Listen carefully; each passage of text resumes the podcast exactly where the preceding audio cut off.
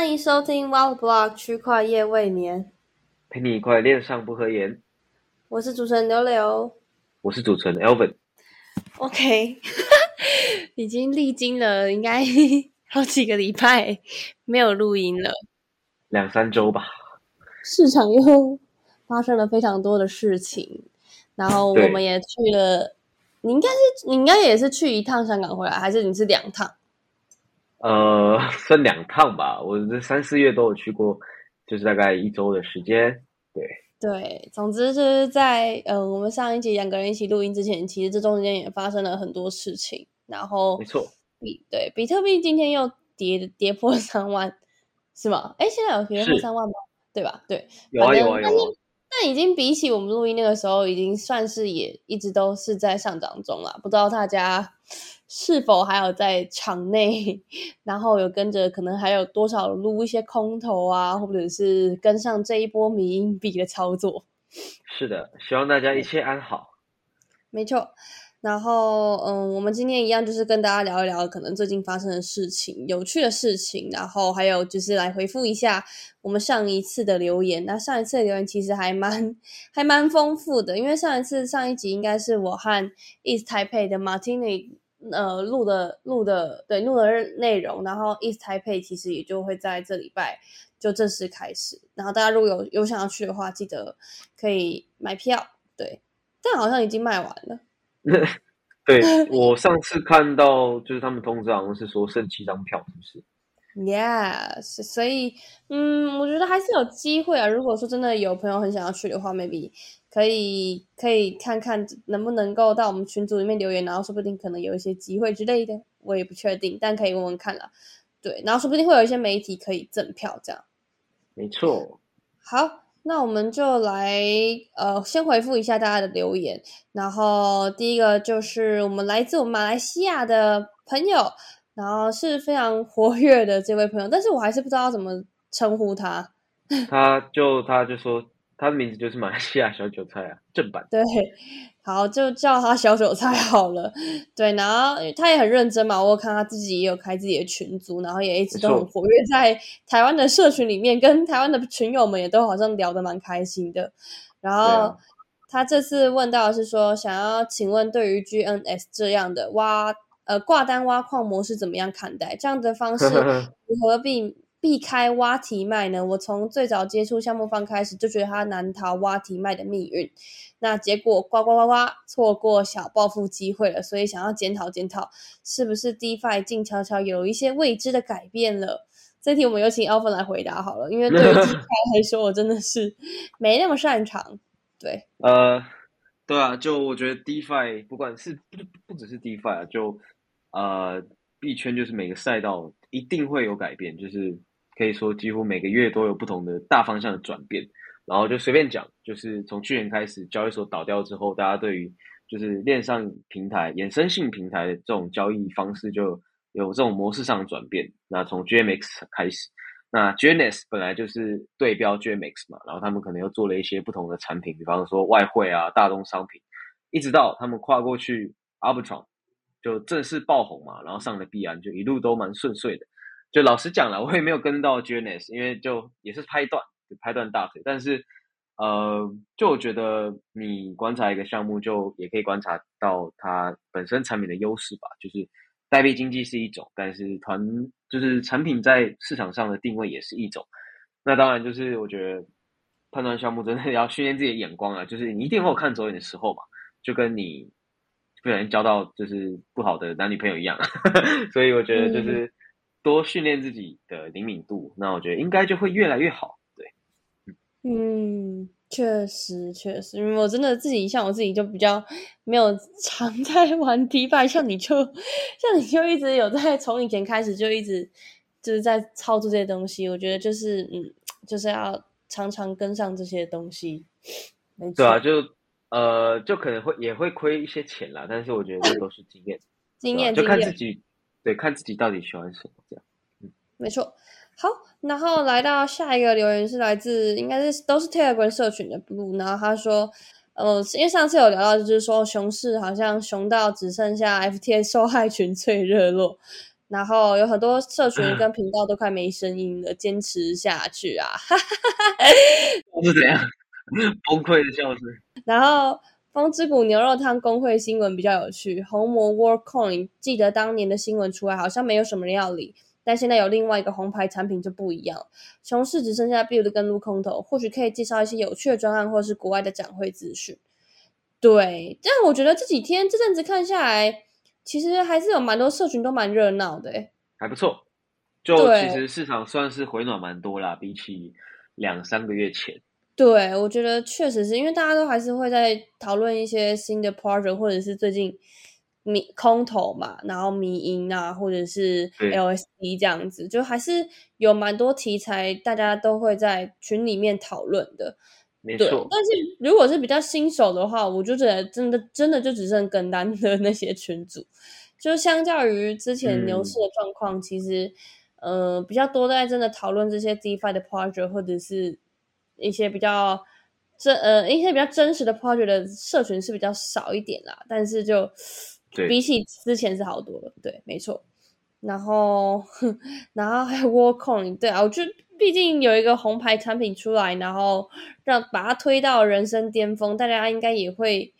就是会觉得这个东西应该势在必行，会会搞点什么东西出来吧。对啊，对啊，我觉得这就是一个趋势，所以嗯，当时可能大家都还是会觉得说这个东西这个概念可能有点太过新颖，或是太过远大，然后会觉得它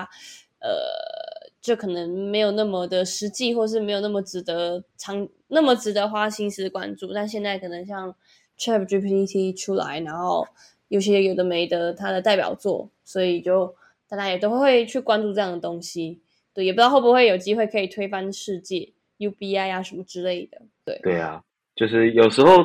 这个市市场跟全世界的风向是变很快的，就大家谁也不会知道下一个啊。呃可能爆发的点会是什么，对吧？就像 ChatGPT 一样，没错。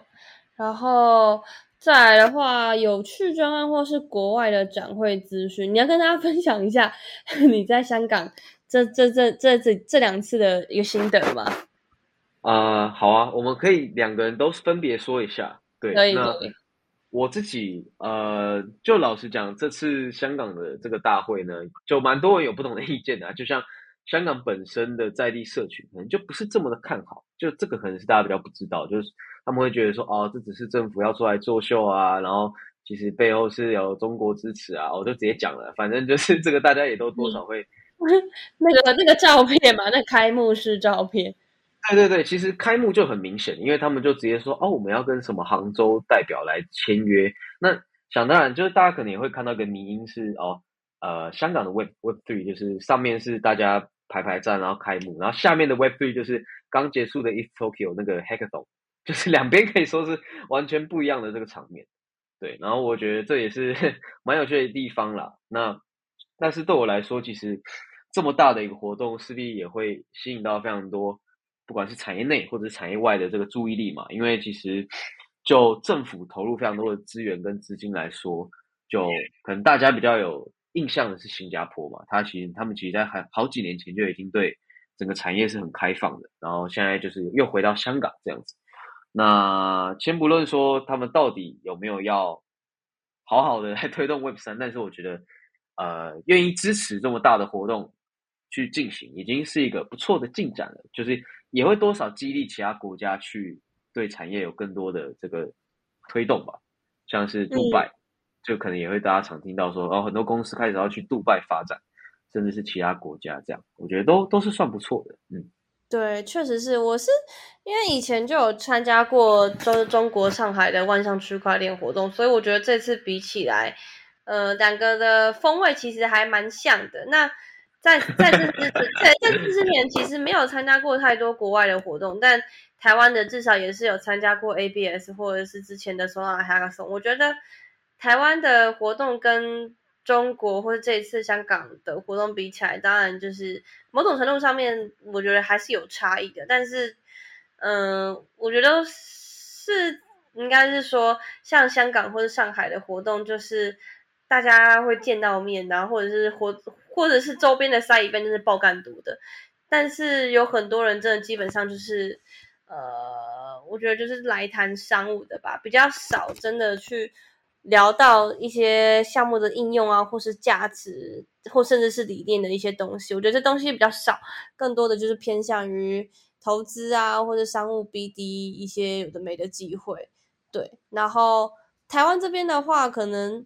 嗯，就我真的觉得还是开发者可能还是相较于其相较于中国或香港多一些吧，然后开发者的活动也比较热络一点，或者是说他们那边就可能地比较大，所以很多活动是分散开来，我们可能没有参加到之类。但我知道他们的开发者社群也是蛮活络的啦，只是我我一直也会听到耳闻，就是说哦，你们台湾有很多的好的开发者都散落在各个就是各个 project 里面，就是大家可能呃现在有听到一些耳熟能详的 T 五 的 project 也好，或者是大公司也好，呃里面可能都有很多台湾人的身影。对，只是那些人可能比较低调而已。对，所以有很多人也会觉得台湾的人才其实是很不错的。然后整趟下来，其实我真的就是会觉得说，嗯，去中国或者香港这次活动，就是见一下可能平常时的一些客户啊，或是合作伙伴，然后 catch up 一下，然后了解一下可能彼此在最近最近在做的事情，然后看看有没有什么。就是人脉资源介绍可以促成更多的合作，我觉得大概就是这样，就比较难真的去听到很多关于产业的 insight 之类的。我觉得这东西现在目前在 Twitter 上面其实就已经很多了，也不一定真的要到大会参加。对，说不定那些去参加会议的人，呃，用 Twitter 写东西会比直接去参加大会听到的内容更更有更多干货，我也不太确定啊，但我自己个人的感觉是这样。对啊，就其实我觉得大家也不用太排斥说哦，这个大会就是没有料啊，然后大家都是去打比赛这样。就本来大家就是比较偏技术的，就是你可能会去参加 K 歌松，或真的是去呃像是美国这种真的是呃非常 native 聚落的地方，就会认识到更多开发者嘛。那对我们来讲、嗯、我们可以见到就是从未谋面的就是产业好朋友，或者是有一些新的机会、哦、我我想也是都有的，就是它一定有它的意义在嘛，就是所以对我来讲就嗯也不会很差，我觉得就是多多体验不同的这种大型活动都是有帮助的。对对，就两两者就是目的是完全不一样的，就还我觉得某种程度上只要能够就是大家线上就是很多东西，虽然说区块链你看就是全世界嘛，二十四小时，然后没有国家地理限制，但是当你真实的见到人的时候，其实还是会有很不一样的感觉。没错。好，然后接下来就是卡比的留言，他说六六和马丁尼聊完有觉得对区块链产业的发展不发展比较开阔吗？每次听完产业的建设者或者是乐观者的访问，都会觉得事情没有想象中的差，一切都在努力中。我也好希望台湾可以办国际性的 N F T 展，觉得很多东西很有趣，更容易吸引一般游客进来玩，像是 Wonderpub， 这怎么念啊 Wonder 呃、uh, Wonderpub 万德堡啊。哦，然后对对、嗯、OK。但但是我们其实去年十二月算是有一个有啊有啊有啊两年了，不是办过两次了。哦，对啊对啊对啊，但是 对,、啊、对卡比可以去看，看卡比今年可以，是不是没有 follow 到？对啊对啊，是有是有，或者是是不是有人在笑？我没有开玩笑，没有没有，真的啦真的啦，台湾台湾团队是很认真的，所以我觉得就是可以多了解。对，反正问我们，我们一定会多多说明。我觉得。是还是还蛮好玩的，因为真的你可以一次看到来自不同地方的 N F T 团队嘛，对啊，觉得是一个有趣的活动。没错，就是嗯、呃，对。然后至于我对于整个产业的发展比较开阔嘛，我觉得这一题我就保留不回答。笑死，开阔的部分哦，嗯，我觉得产业发展一直都会持续，然后对啊对啊对啊，对，就像。很多很多行业的发展就是一开始都一定会伴随着很多的泡泡，那这些东西到最后都是会消亡的嘛，那但是至少一定会留下可能一趴就是真实值得存在有价值的东西。我觉得这东这个东西我始终还是还是会觉得它会有留下有价值的东西，我是觉得是好的。对，没错，但是我可能我自己的视野开阔不起来啦。呃，对，就是这个产业就就你要说有不好的一面，当然也是有，所以我觉得有时候就是真的你要一直找到你自己觉得有希望的地方，你可能才会一直撑下去。对我自己来讲，对。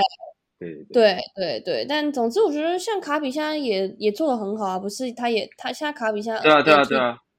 很棒啊很棒啊！我就一直鼓励他，就是说要要透过自己的能这个超这超能力嘛，自己的比较厉害的专长，然后去、嗯嗯、去让更多人知道他嘛，他也成功做到了，我、欸、觉得这是一个还不错的开始。对啊，继续保持。嗯，卡卡比真的是很认真，然后在群里面也都很热心回复大家的问题。真的。真的是一个大好人，李长博，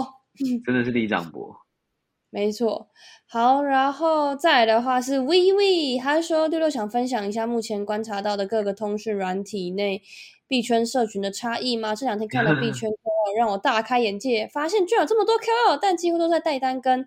呃就是交易所邀请连接，尤其是 T G、Discord、Line 这几个差异真的非常大。哦，对啊，这个其实从这个从以前就一直都是这样，因为毕竟。我们手榴弹是做社群起家嘛，所以我们会联系到、啊。你们一定最知道啊！你们一开始就是在赖群啊，对不对？哦，对，我们我对，像我自己一开始是赖群，然后后来就把它对转移阵地到 T G， 然后但是嗯，赖毕竟还是台湾人最通用的一个通讯软体嘛，然后对，没错。很多人可能真的就是朋友介绍啊，或者是说，哎，我最近可能哎发现了一个东西还不错，好赚，你有没有兴趣加入这样子？他们其实应该说一般人他们不太会去使用到特殊的通讯软体，像 T G 是因为我们常看呃一些项目的资讯，我们会需要加入社群或是订阅他的频道，我们会下载来看。但这些人平常用的就是 Line， 那。会推广他们的人，其实也也不太会接触到 T G， 甚至是 Discord。Discord 可能更多是 N F T 的社群，他们在推广可能是从 F B 或者是 I G 在制作一些贴文的时候丢的链接，一定就是 Line， 因为大家都已经有这个软体了，所以如果要社群的话，也就是经营 Line 最快。所以很多 Line 里面真的是有很多带单的，然后也有很多就是推广交易所，因为你带单几乎就是要推广交易所嘛，那反佣赚的香喷喷的。对吧？对，对，不得了，其实就是跟加入代单群了，没有了。其实就是每个人就是接收加密货币资讯的比重，在生活占比去做差异的啦，就是 Line 啊小于 Telegram 小于 Discord 嘛，就是啊，如果你是真的你超多时间在特定几个项目，或者是你自己有在什么 Alpha 群什么的，你就一定是在 Discord， 因为它是做封闭。封闭这种闭锁式社群里面就是最适合的环境，因为它其实 Discord 你也很难嗯到处去不同项目里面跑，那 Telegram 就非常适合，就是你可以看到李长博嘛，然后我们很很简单的去转推各种讯息，其实你就是简单一个 forward 就是过去了，但是 Line 没有办法， Line 也是闭锁的，就是呃你今天我要从 Telegram 转进来，我还要再特别切换 app 嘛，然后 Discord 其实也是，所以就 Telegram 来讲是我觉得比较去中心化了，然后资讯的流通度也是最好的，所以如果你是一开始想要让更多人知道你，可能就是要往 Telegram 去走吧。对，嗯，对，就真的还蛮不一样的。对，对啊，我觉得嗯，各个社群各有它的样貌啦。那对啊，对啊，对啊，我觉得就是真的是 level 比较高，层次比较高比较有深度的人，当然当然也不是说就要说 Line 里面的人都没有深度什么，我觉得就是呃特性不一样嘛，因为有些人就是喜欢交易，有些人就是喜欢看代单老师，有些人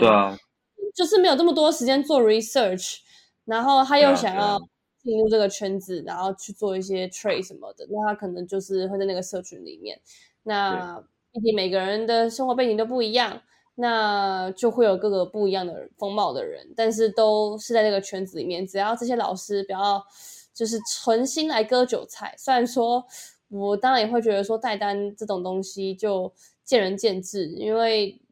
如果真的能够百分之百或者是说非常高胜率的话，我觉得就不会有这么多人亏钱了嘛。还是老老老话一句，就是跟以前跟以前就一样，就一直是这个观念。但是当自己 formal 起来的的时候，也会觉得说，哎呀，有没有丹丹老师的点位可以参考一下啊？肯定也还是会有这种感觉。笑死。对，就是我觉得要要学习自己，就是判断资讯的能力吧，蛮重要的。对，对啊，所以就嗯，大概是这样。那再来的话 Discord 可能我就更多就是嗯比较比较封闭，就像你刚刚讲比较封闭，然后很多很多玩 N F C 的人还是会都会用 Discord。 对啊对啊对啊，我觉得就 Discord 真的蛮适合发展本身就有不错呃不错体质的粉丝的一个社群啦，尤其是最近又发现哦台湾竟然有饶舌饶舌团队，饶舌就厂牌也有自己的 Discord， 我觉得哦就蛮好玩的，就是它就可以应用在不同的场景，然后 GameFi 也是啊，本来很多玩游戏就是都用 Discord 聊天嘛，交朋友，所以就是都有不同的应用场景这样。毕竟 Discord 的分类还是很方便的啦，超方便的，对啊，对啊。好，然后接下来，呃，对台湾币圈民也有留，他说因为现在变现只剩下代单跟反佣，嗯，这确实是媒体是真的很难做。对啊，对啊，对啊，大概就是这样啦，对啊，对啊。然后再来，嗯，对啊，就跟就跟币圈迷因讲了，就跟单这个就是各取所需，用户有需求，那有人出来带单就可以拿佣金，带单的人要有良心一点，不要秒开秒关刷刷佣，然后还有认识一些不错的带单员，然后如果有声量就会想要变现嘛，币圈或者是媒体，其实就各个项目的广告或反佣，那币圈的变现模式就那几个。然后最大的重点都是自己有没有滴滴好平台给用户使用，但是最近的 K O L 真的全部都在推交易所，因为项目方都没钱了。呃，对，也可以这么说。对，当然，当然我们自己的我们自己的目标就是尽量可以不要完全靠中心化交易所，这个也是我们最最近在努力的方向。对，我们希望就是可以让大家可以知道更多资讯，这样，对啊。没错。好，然后接下来就进入到我们的内容环节啦。这第一个就是要跟大家聊的就是最近又是迷因币的狂欢节，然后随着就是最近市场回暖嘛，然后而且在板块轮动的趋势下面，很多土狗还有迷因币最近又因为市场的追追捧，对追捧啊，然后最尤其最出名就是佩佩挖了，到底是 P。Pepe 还是 Pepe， 我们有请大家留言让我们知道你们的到底都怎么念。我都念 Pepe Pepe， 大家都是念 Pepe 还是 Pepe 呢？欢迎留言，欢迎留言。我不要给我打配，不要不要给我只打英文的，英文打英文我也不知道你怎么念。对，可以用注音来标注。打注音，打注音。对，然后就因为 Pepe 哇，它就是暴涨了上千倍嘛，然后又带动了很多衍生的迷因币种。然后最近其实其实还有另外一个比较，我就比较少听到群组讲到，就是说呃另外一个就是叫 W O J A K， 对 Wojak 是这样吧？对对。然后其实大家其实大家一定有看过他的这个图啦，就是就是一个很线图冲破那个吧，一个一个秃头的男子，他就是 Oh you feel me， 就是他他就是有一个梗叫做 I know that feel， 就是哦我知道的那个。或者是嗯嗯有很多迷因嘛，他站在站在 party 的角落，然后说哦他不他们不知道我有 N F T 这种很可怜的角色定位，他就是很常出现在这种迷因上。对，就是我大家一定有一定绝对绝对绝对，我保证百分之八十七十八十趴的币圈人真的绝对都看过这个这个好笑的迷因。对，然后反正他就正式也发了一个币啦，然后而且。就不得不说，就是抹茶交易所真的是还蛮屌的。最近有什么新币立刻就会就是会上架，所以很多用户、很多现在社群朋友也都在用抹茶交易所，我觉得确实还蛮屌的。对，然后 Beeple 也有转发这个迷因啊的相关贴文，还蛮还蛮有趣的。你自己有你自己有买不是吗？对我自己就 Pepe 啊、Wojak 还有。A I Doge 吧，但我就是真的也没有那么多时间跟啦，就都是小本进去玩玩看而已，因为真太 formal 了，就是大家说哦现在不是牛市吗？哦不是，现在是狗市，就是都是一些土狗币在乱喷，就很明显市场已经到就是不知道要涨什么阶段了，所以我觉得这个风险也是蛮高的，就大家肯定要注意一下。没错，对，所以接下来就是会来跟大家就是来讲解一下，就是要怎么样认真了解迷因币的底层逻辑。那这是出自于文章啦，对，然后就里面就写到说，一个完整的牛市，资金在板块轮动的规律通常是比特币、以太坊跟公链，呃，比特币，然后再以太坊跟公链，然后再来就是时下热门的管板块，像可能最近是 L S D， 然后再来是一些 Web 三 的一些基础设施，然后 GameFi 元, 元宇宙，然后 N F T， 然后迷因币、动物币，牛市结束。迷因币、动物币牛市结束，大家有听到吗？你跟我开玩笑吗？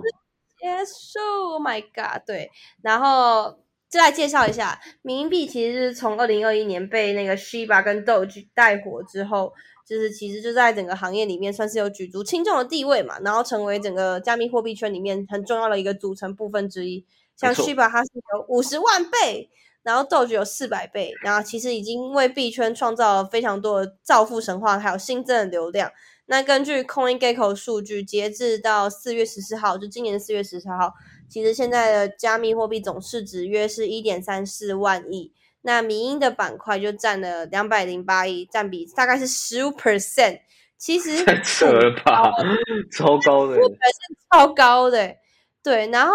经历了一轮熊市之后，像是 Shiba 和 Doge 这样子的迷迷因迷因代币，其实就也存活下来，而且还稳坐市值前二十，甚至表现的比很多的所谓的价值投资项目还要更好，真是讽刺。对，那区块链整个圈子其实充满令人难以理解的各种奇奇怪怪的术语，还有很深艰涩难懂的技术发展嘛。那迷因币就是对那些对加密货币不甚了解的人提提供了一个。另外一种进入加密行业的一个 bridge 吧，我觉得对，所以也可以也有人说迷因币就是加密文化的一个基石。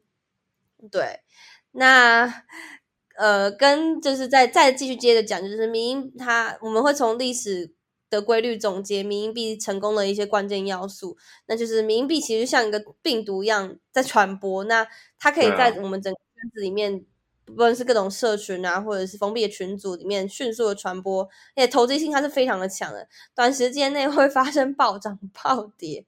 那在在一本书里面，然后作者就有将病毒营销的六大特特点整合为一个 S T E P P S 模型，然后里面包含了 social 行销课行销课对 social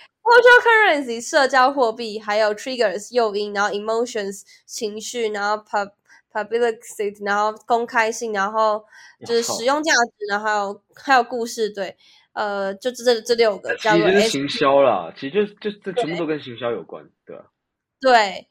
对，反正重点来说的话，就是它就是一个好的故事，就好的故事本身就有内在吸引力，那打破就是打破一般的规矩嘛，就是没有没有在在那些像价值投资一样的。一个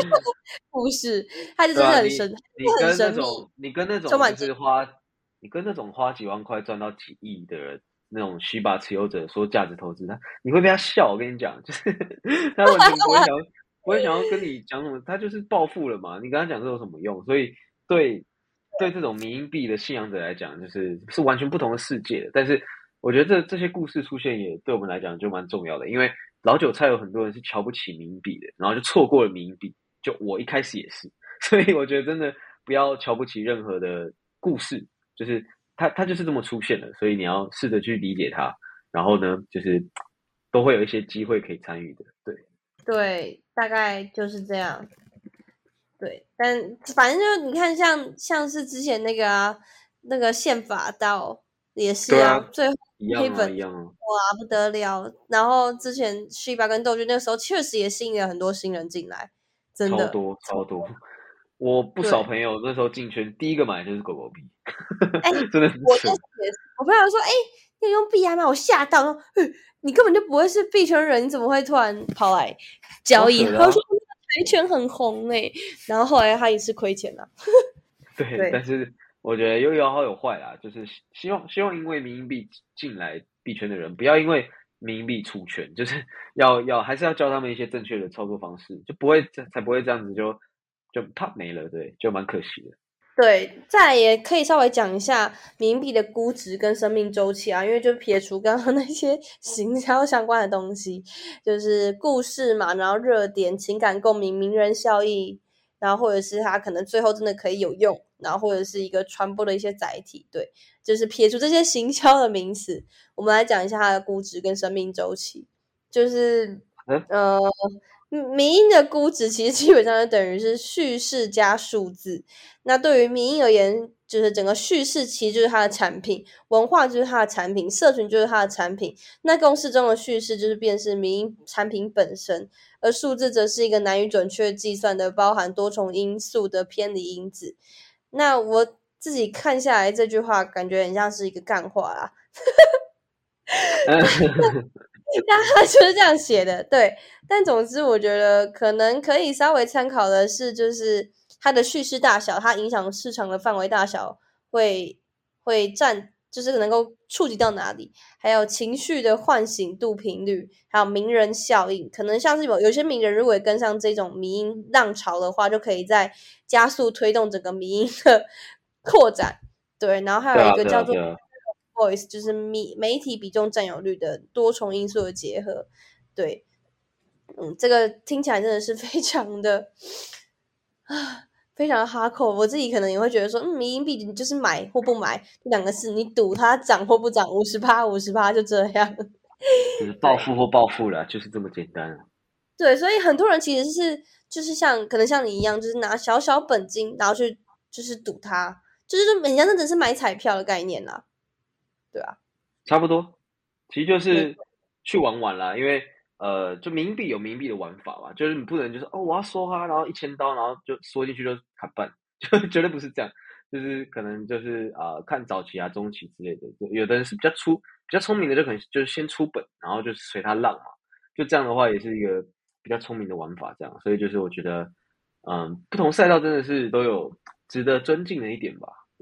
嗯，确实是。然后再来的话，就是它可能生命周期就可能是来得快，去得也快。对，就大家会是在市场最饱和的点的时候，就会立刻的 biu biu biu biu biu 往下降。对对，大家要自己也是要注意风险啦。嗯，蛮真的，就是这东西本来风险就比较大。对，嗯。然后接下来的话，就是还是可以稍微，嗯、呃，去做一些 research 吧，可能就是还是要可以看一下市值比较低的，然后单价比较低的。那牛市中后期有很多的主流币暴涨，像是比特币或是以太坊，他们可能单价过高，就让很多人不敢买。但是迷因币相较于这两者来说，单价就是非常便宜，就可能是零点零零零几之类的，对，所以可能就是一美元就可能可以买到几百万美元，甚至几亿美。几亿枚就是迷因代币的数量，然后投资成本会比较低，所以就会让新的用户更有成就感。虽然说、哦、讲到这个，讲到这个是认同的，因为当时我就好奇，我就问他们说，为什么你就是要买狗狗币不买以太币呢？他说哦，因为狗狗币比较便宜啊。我就，干，我真的傻眼耶。但是就是对我来讲啊，你你用你用一百美金去买，然后涨幅十趴，你赚到的钱不是一样吗？但是对新手投资者来讲是完全不 care 的，他就是。他觉得他就是小数点比较多嘛，买起来比较爽，对不对？自己有一百万颗狗狗币，好入场啊，比较好入场。对，远超过你有你有零点零零零零一颗比特币的，所以这个真的就是一个也是心理的反应吧，心理的感觉不同。对，嗯，就这个东西就是跟行销有很大的关联啦。大家这就是一个心心理学上，大家还是会直观的觉得。呃，数字比较多，或者是单价比较便宜，就会比较愿意去购买这样的东西。但殊不知，其实背后的涨幅才是最重要的根本因素。大家赚不赚钱是看它背后的涨幅的 percent， 而不是说你买比较多就会赚比较多。其实并没有这样子的根据。对，对啊，没错。好，然后最后的话，来跟大家也是分享一下，就是小心你follow的大佬可能也会 rug 你。对，大家应该最近也有，如果在看 Twitter 的话，应该就是会有看到，嗯、尤其平常有在撸空头的话，有一个最新的诈骗手法，就是他运营了一个撸毛号，然后吹嘘自己撸毛挣了多少钱，然后开始做抽奖引流啊，然后教程中附上一些假的网址，然后接着就倒闭。然后这个这个 Twitter 账号就叫做撸毛校长带你飞，他的关注者其实高达了将近九千人，对，其实是非常非常多的。他的、嗯、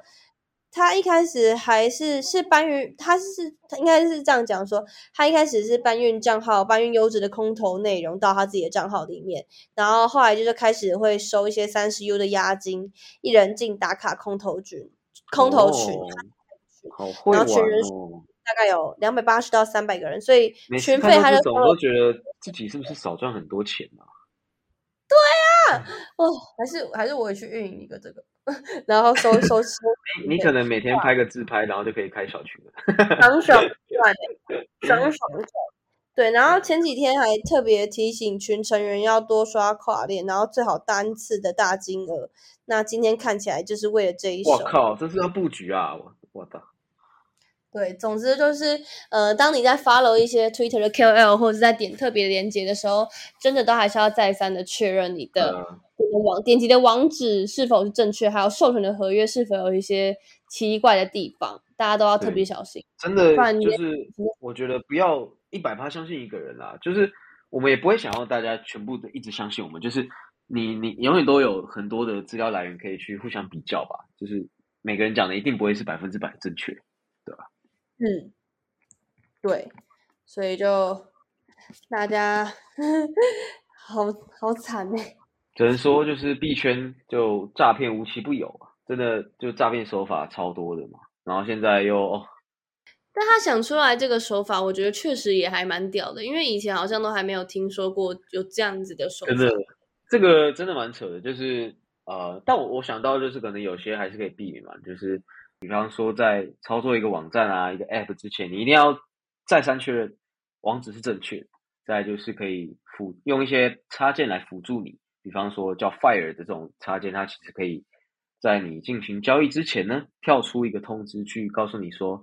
接下来这笔交易可能会是怎么样的操作。比方说会把你的资产转出啊，或者是授权多大的金额这种，我觉得都是可以慢慢让自己学习有更好的资安意识的方式的。所以大家在玩这些东西呢，真的要特别小心。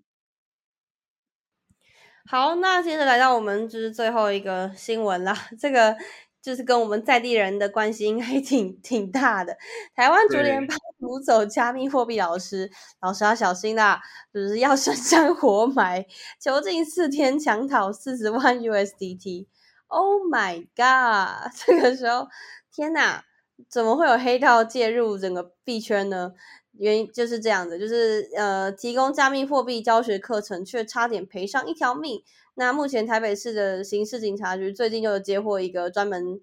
就是做教教学加密货币操作的公司报案，然后指工作人员在三月底的时候遭到一名自称是竹联帮名人名人会中和分会长的无姓男子绑架拘禁，而且强讨了四十万 U S D T 还有一千五百万新台币的本票。对，然后那警方是在这这就是在这数日内数日内才逮捕了吴男吴男跟等同伙的五人，然后而且依照反正就是被反正就被捕了啦。对。然后根据刑警大队指出，他说三十二岁的吴男绰号阿磊，自居名人会大哥，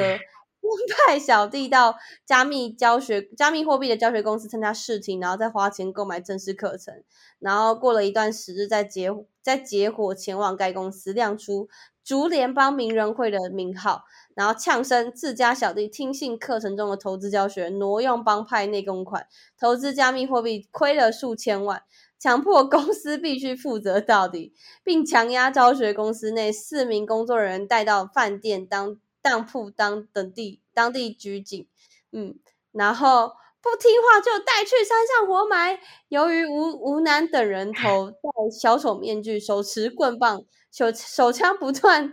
恐吓四名受害老师，甚至还扬言不配合不配合付钱就要杀人埋尸。在囚禁四天后，四名受害人只好就范。依照指示用加密钱包转账四十万颗 U S D T， 并签下一千五百万新台币的借据本票，还有就是保管条给吴楠。嗯，我觉得这个故事其实还蛮好笑的。先是呃竹联帮去参加了一个老师带单的教学课程，然后后来他又挪用了，那个人又挪用了公款，然后害还帮派亏了数千万，然后接着又回来跟老师说你要负责到底，你教我了，结果我亏钱了，然后结果最后、嗯、对，真的太屌了，实在是不知道该说什么。对，已经就是这个这个故事告诉我们，你要带单也必须一定要小心。对，就可能不要太招摇吗？对，嗯。我也不知道，但总之就是你，呃，对，不要太招摇，说自己的资产是是一件事啊。但还有就是说，嗯、呃，你带单的时候可能要小心你的学生是不是有一些恶势力背景嘛，不然你的人身安全可能会有会有会有危险。因为很多带单老师他们其实真的教的东西都不怎么样，然后可能你其实就是花了很多钱去上课，然后你未必也能够学到对的东西，但你最后就是亏钱嘛。